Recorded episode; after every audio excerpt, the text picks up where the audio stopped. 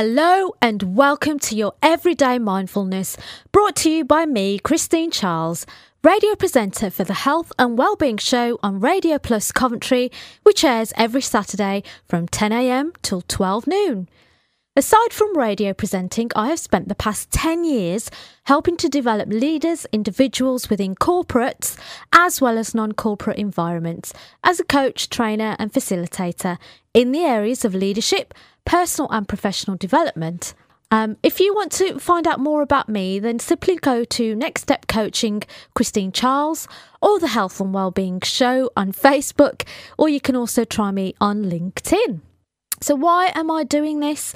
Well, it's basically to contribute towards the risk of reducing mental health, something which I am very passionate about, having had mental health issues myself and currently having to watch my dad suffer with dementia. That leads me on to the heart of everyday mindfulness and the principles which this are founded on, which is the following verse from the Bible You reap what you sow designed purely to bring you words of encouragement and to evoke positive change in your life as well as the life that surrounds you. Now, first of all, let's explore what mindfulness actually is. It's observing what's going on within you and around you, really paying attention to how you're feeling, and then stepping outside yourself to describe what you're feeling without judgment to make better decisions. Decisions that aren't driven by emotions. Now, current research states that mindfulness dates back to Buddhism, but actually, when you dig deeper, um, you actually find that mindfulness and meditation have been around before the time of Buddhism. And we certainly find that in Genesis chapter 24, when Isaac, the son of Abraham, was meditating to be with God in the fields. Again, in the story of Moses, Moses wasn't thinking about the past or the future, but he was very much present when he spoke with God. Whilst the Bible does not use the word mindfulness, it does reference what happens in regards to living in the past or the future and how we need to stay focused in the present. Now, to be clear, this is not a mindfulness meditation. Both are very different things. What I will be doing is sharing everyday challenges that we face and sharing tips, tools, and techniques to overcome and, in some cases, face those challenges head on. So, today is all about pain and I mean physical pain. So, a few months ago, um, I attended a healing conference, and as a young girl growing up, I would often listen to my mum and dad talk about preachers such as Bill Johnson and John Arnott. Well, I was blessed enough to see them in my lifetime at this conference, and uh, what a joy it was. When Bill Johnson came on stage to speak, I honestly felt like I was a little girl in my mum and dad's house listening to them talk about him and his teachings except I was actually a few feet away from him now. So I don't want to talk about the speakers, but rather the message that they had for everybody. Um, now, during those four days, I was plagued with illness. One day would be fine, and the next day I wouldn't even be able to leave my bed. Fortunate for me, I was able to watch the conference online when I couldn't make it there myself.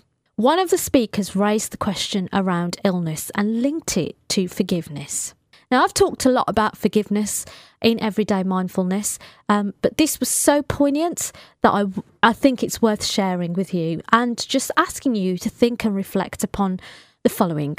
So, the speaker, John Arnott, said that he had and still does get asked the question, Why does my healing not last?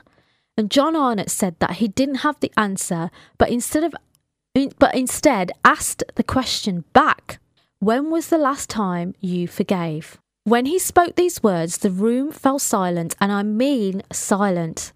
Something really weird happened to me in that moment, in the form of tears. I actually started to cry, cry like a baby. So those words had a profound effect on me. Um, I looked up scripture on forgiveness to help me give context and make sense, although deep down I already knew the answer. Matthew chapter 6, verse 14 and 15 state the following If you forgive those who sin against you, your Father will forgive you. But if you refuse to forgive others, your Father will not forgive your sins. If you read further, you find references to forgiveness and what happens if you don't forgive in Matthew chapter 18, verse 21 to 35. So when you have time, do read um, that um, scripture Matthew chapter 18, verse 21 to 35. Now, forgiving is so hard, um, especially in the current world that we live in. But if done, imagine what kind of world we would live in. Just imagine. Forgiveness is not something that can be taught. Each one of us has to find our own path and way and journey through that. Um, especially the health and well-being arena. You know, um, I've been doing the show now for almost two years, and there have been so many links between forgiveness and sickness. Um, yet there is no science to back it up. But what I can say is that when I have been angry, frustrated, sad, hurt, upset, um, although mostly angry, I have to say, it's usually because someone has upset me. Um, in fact, just a few weeks ago, I was angry at someone. Um, this person was putting me under a lot of pressure, and when I was already feeling drained and upset.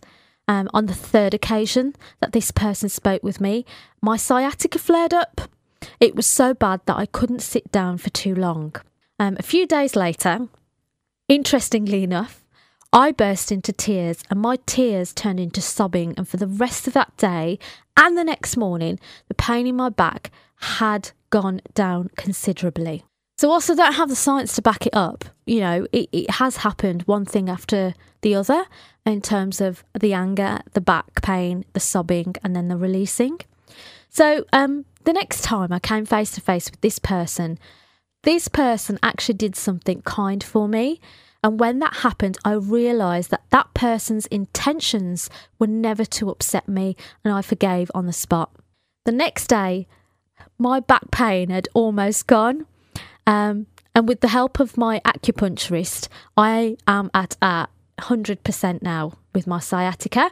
So there's no more sciatica pain. Um, so, why can't science back this up?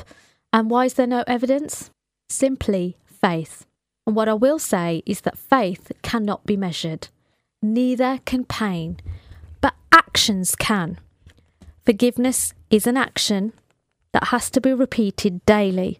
And if you're in pain, then ask yourself, who do I need to forgive? Such a powerful question asked by John Arnott that I'm still left with the effects of today. I hope this has helped you.